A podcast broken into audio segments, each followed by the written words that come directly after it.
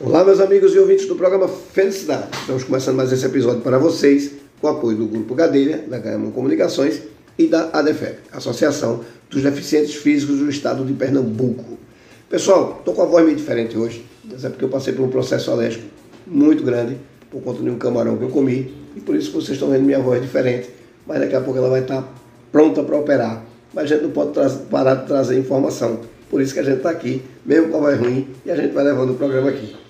Veja só, pessoal, a gente vai falar de um tema aqui que eu bato muito nessa tecla, eu falo muito nisso, porque às vezes a gente pode cometer um crime que a gente não tem nem noção de que a gente está cometendo.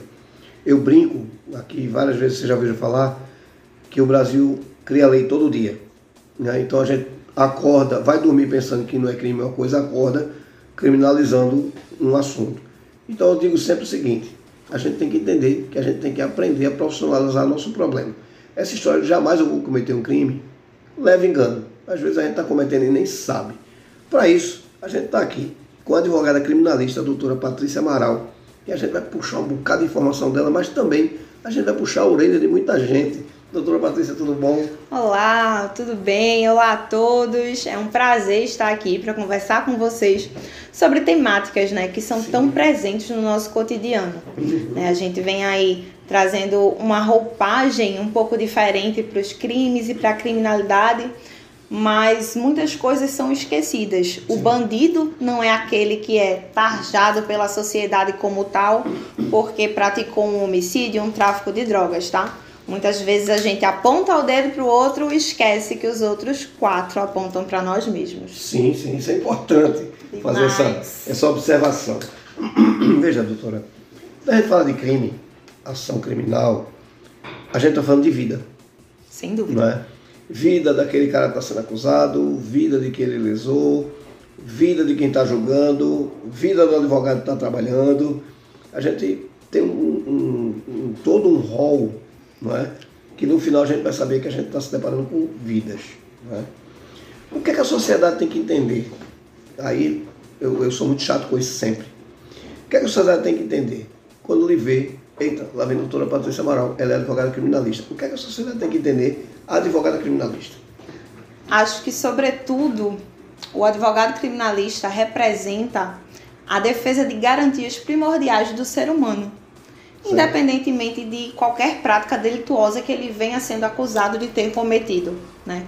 A gente sabe que há uma defasagem muito grande na educação, especialmente no Brasil.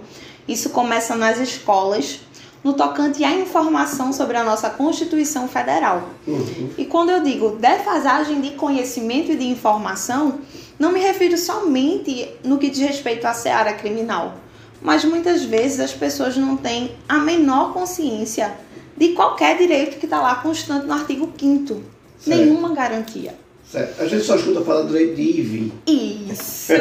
Acho que a gente aprende. E no máximo o direito ao silêncio, né? É, no máximo é o direito ao é silêncio. Verdade, não é sou obrigada a nada. E algumas coisas realmente se popularizaram. Inclusive com o advento da internet, e isso tem sim um aspecto muito positivo. Mas o que eu acredito ser indispensável é o conhecimento, pelo menos básico, da nossa Constituição Federal. Certo. Sabe? Inclusive, eu estou iniciando um projeto com hum. algumas parceiras, né, com o apoio da OAB Paulista, justamente para levar essa informação e esse conhecimento aos alunos de ensino fundamental 2 e ensino médio. Perfeito. A gente tem ali tanto a vertente do direito do trabalho, do direito constitucional, do direito civil e o direito penal. Uhum. Todos com respaldo na Constituição Federal. Para quê? Para que as crianças e adolescentes saiam da escola tendo o um mínimo de noção de como funcionam as leis no Brasil. É. Sabe? Eu bato sempre na tecla de que para você entender o mecanismo das leis no Brasil, você precisa entender os princípios, os princípios basilares muitos deles constantes na Constituição Federal, uhum. que é a nossa Carta Magna. Sim, sim, sim. E por muito tempo isso ficou esquecido. Muita gente reclama: ah, porque tal lei funciona de tal forma, porque não devia ser assim, porque era para ser assado, nos Estados Unidos é de tal jeito. Então eu acredito que o conhecimento sobre os princípios iria sanar inúmeras questões voltadas a, a esse aspecto e também conscientizar a população, né, essa nova geração que está vindo aí ainda mais defasada, uhum. quando a gente fala de, de moral, de bons costumes, e aqui eu falo moral não levando para nenhum viés religioso, mas somente questões éticas certo. que estão sendo deixadas de lado, né? A gente sabe muita que... coisa. Exato. Infelizmente a educação hoje, muitos pais, muitas mães ficam somente em celular e esquece que o filho tem que ser uhum. educado dentro de casa. E ainda chama o professor de educador. Exatamente. Então a gente vem aí realmente com esse movimento tentando conscientizar essa nova parcela da população que está em crescimento. Certo. Aí, é, eu contei aqui já que um amigo meu tinha acabado de dizer que nunca ia me cometer um crime, que ele era um cara muito religioso e muito. E minutos depois ele estava envolvido num acidente de carro dentro do condomínio fechado, onde ele tinha tomado três cervejas, foi tirar o carro do sol para a sombra e uma moto colidiu no carro dele. Então veja, foi uma coisa simples, básica, mas que poderia virar uma ação penal, sim. Sem dúvida. Ele tinha tomado quatro cervejas. Sem dúvida. Estava dirigindo, não pode. Né? Então esse senso comum é que prejudica. Ah, não vai dar em nada. Né? O que, é que a gente tem que entender, doutor, no caso desse especificamente, o que, é que a sociedade precisa entender assim? Eu posso cometer um crime, o que é que, o que, é que falta? Qual a informação que está faltando? Eu acredito que muita gente se sente resguardado no seguinte sentido. A gente sabe que, infelizmente, tem a questão da seletividade penal e que muitas vezes é como se trouxesse para a sociedade a sensação de que a coisa só vai dar errado para quem já tem ali um histórico criminal. Uhum. Muita gente acha que porque é primário pode fazer qualquer coisa e não vai dar em nada. Ah, eu sou primário, eu tenho ali uma regalia porque eu nunca fui preso, no máximo eu vou para uma audiência de custódia e volto para casa. E a realidade não é essa. Sim. Né? A gente sabe que é difundida essa informação muitas vezes, porque a lei muitas vezes deixa claro que a primariedade deve ser levada em consideração. É, é uma informação errônea, né? Isso, por quê? Porque apesar da lei estabelecer dessa forma, na prática funciona bem diferente. Uhum. Especialmente quando se trata de uma pessoa negra, periférica. Certo. certo. A nossa realidade no tocante aos crimes é muito em torno dessa discussão, sabe? Uhum. É, eu atuo majoritariamente com flagrantes e audiência de custódia. Certo. Como eu vinha comentando com o senhor, é a minha especialidade, é o que eu gosto de fazer. Por quê? Uhum. Porque muitas vezes as garantias primordiais não são observadas durante a audiência de custódia. O indivíduo vai para uma audiência de custódia e ele não sabe nem do que se trata. Ele chega na audiência de custódia e acha que de alguma maneira ele vai ser julgado ali naquele primeiro momento já de plano, né? O entendimento geral da sociedade é o seguinte: fulano foi para a custódia, ficou preso na custódia é porque ele é culpado. Certo. E é um entendimento totalmente equivocado. Uhum. Porque a audiência de custódia vem, sobretudo, para verificar a legalidade do flagrante, as circunstâncias em que se deu aquela prisão em flagrante. Uhum. E de uhum. modo nenhum aferir o mérito da causa não está julgando em nenhum momento se o fulano é culpado, se o fulano é inocente, se o fulano cometeu o ato delitivo.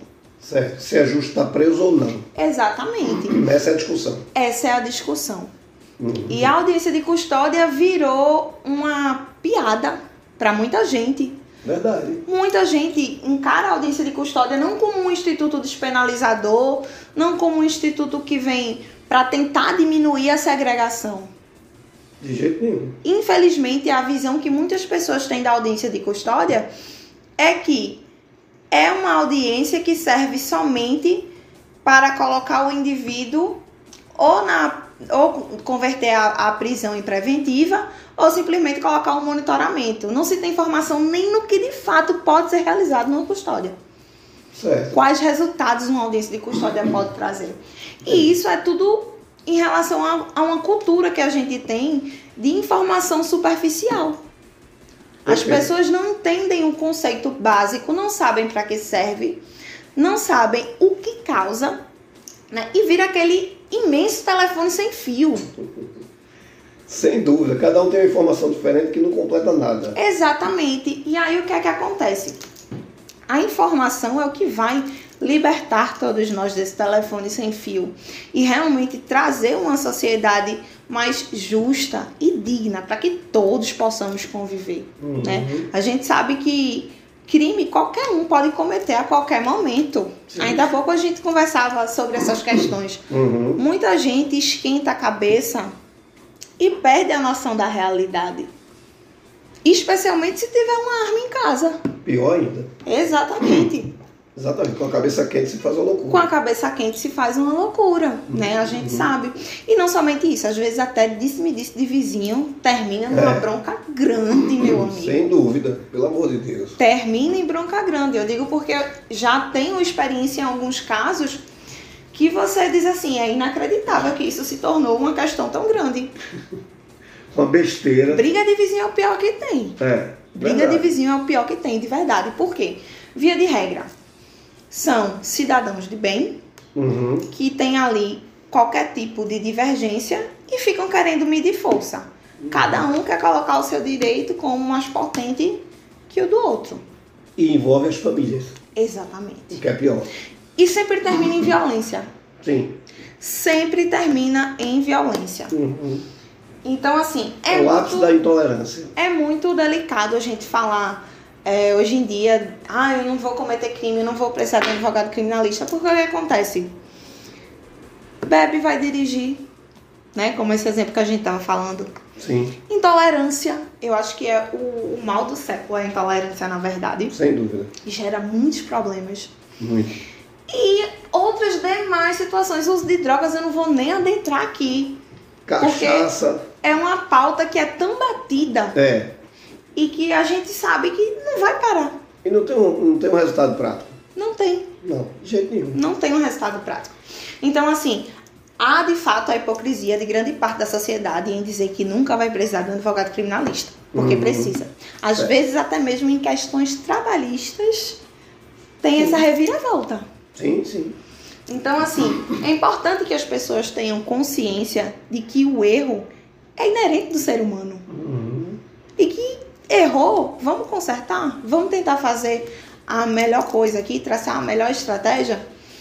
Porque da mesma forma que eu aponto o erro do outro, também vão apontar o meu. Com certeza. Você não está só no mundo, meu amigo. Você tem outras pessoas observando.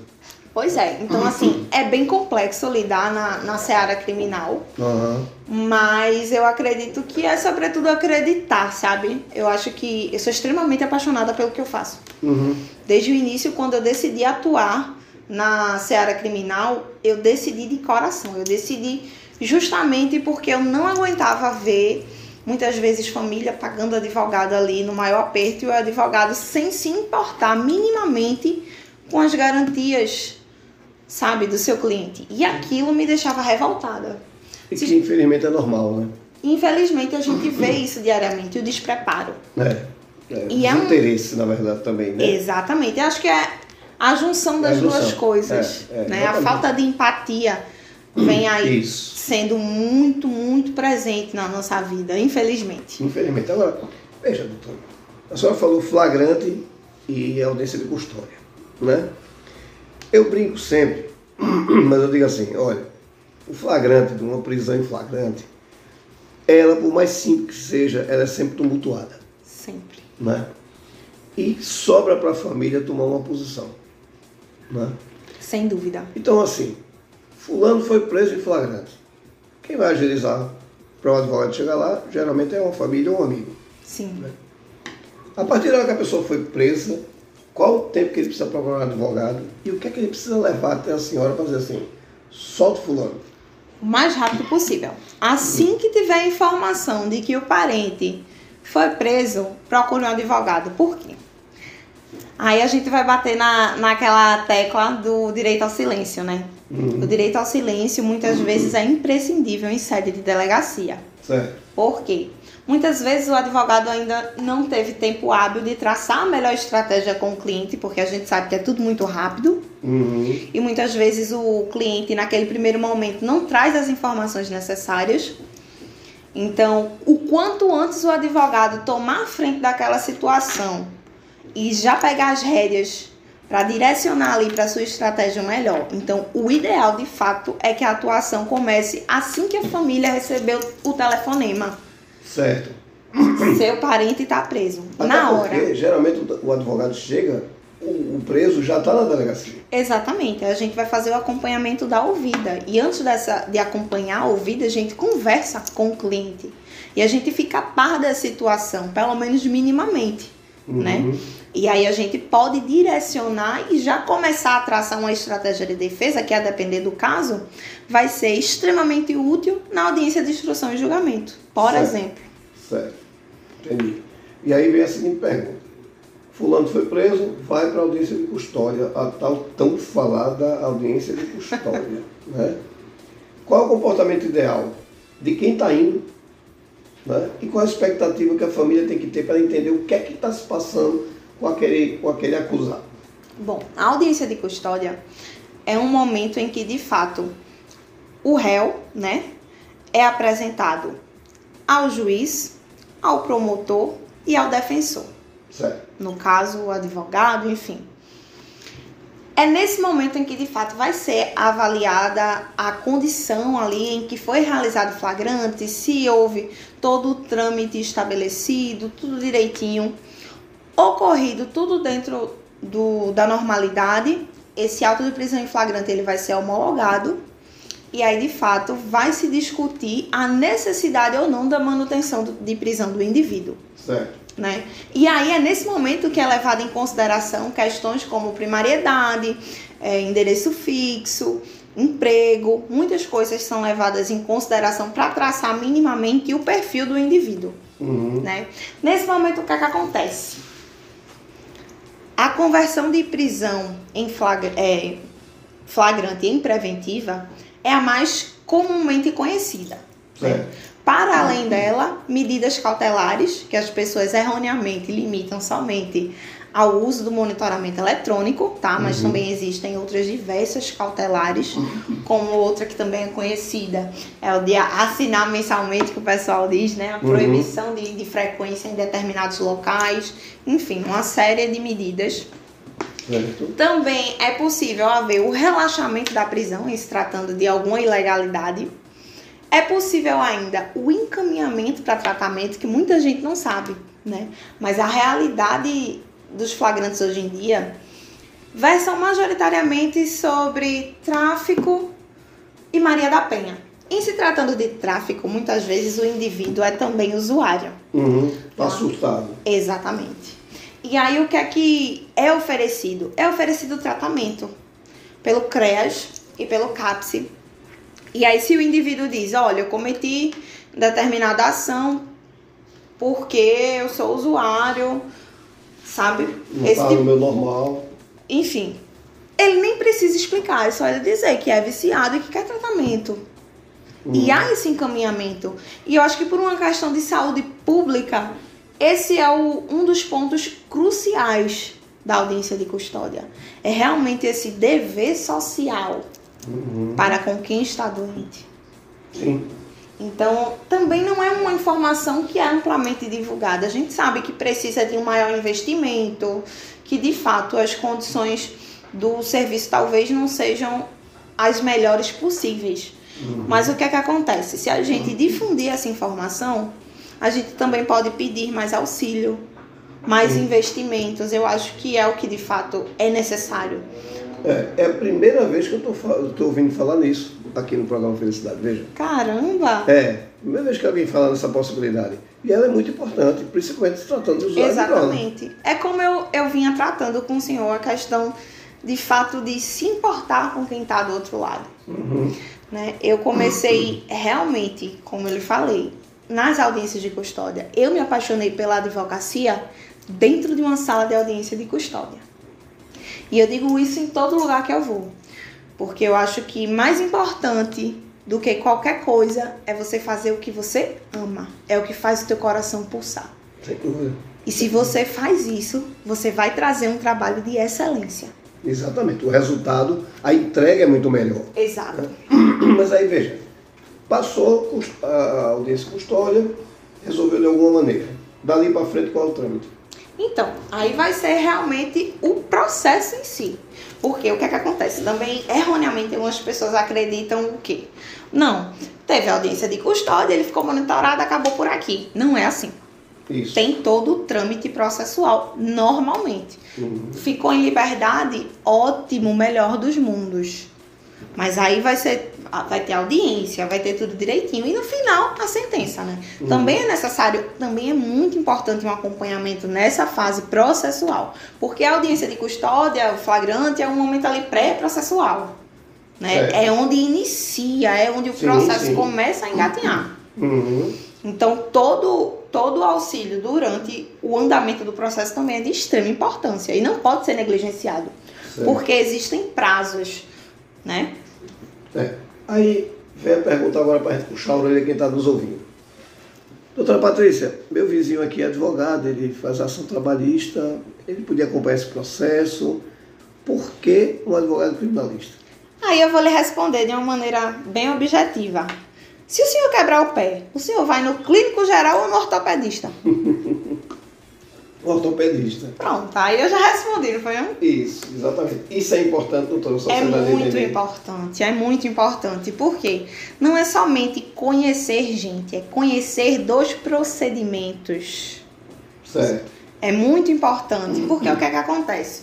A gente que lida diariamente com uma situação, conhece essa situação de cabo a rabo. Uhum. Não me bota pra fazer uma audiência trabalhista que eu não sei nem por onde vai. Na época da faculdade, eu sei que o advogado não podia falar diretamente com a parte, tinha que fazer um telefonezinho sem fio. Hoje em dia, eu não sei nem como é que funciona, que eu nunca na minha vida fiz uma audiência trabalhista. Uhum. Mas enfim, é interessante que cada um respeite o espaço do outro, até mesmo os profissionais.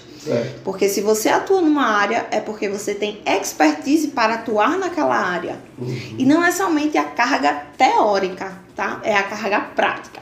Se você é um profissional que tem vontade de aprender, ótimo. Se junte com alguém, faça com essa pessoa. Faça uma parceria.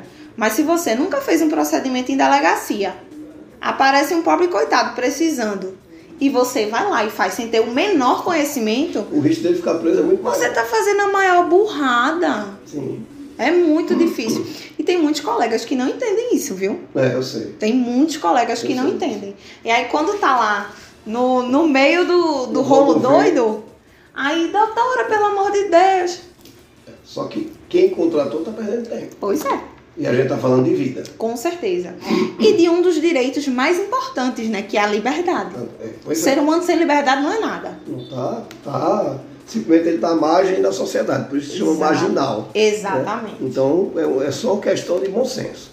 Doutora, veja. é, alguém entrou na bronca, chegou um telefonema, eu quero ter a senhora acompanhando o nosso processo. Como é que isso vai, vai acontecer? Como é que eu vou lhe encontrar? E o que é que eu tenho que lhe informar de pronto? Então, as informações dependem do tipo de caso. Certo. Se já há um processo instaurado ou se a gente ainda está naquela fase inicial. Ok. E aí vai variar de acordo com isso. Se já tiver processo, eu vou precisar, primeiramente, antes de tudo e qualquer coisa, o número do processo, Perfeito. tá?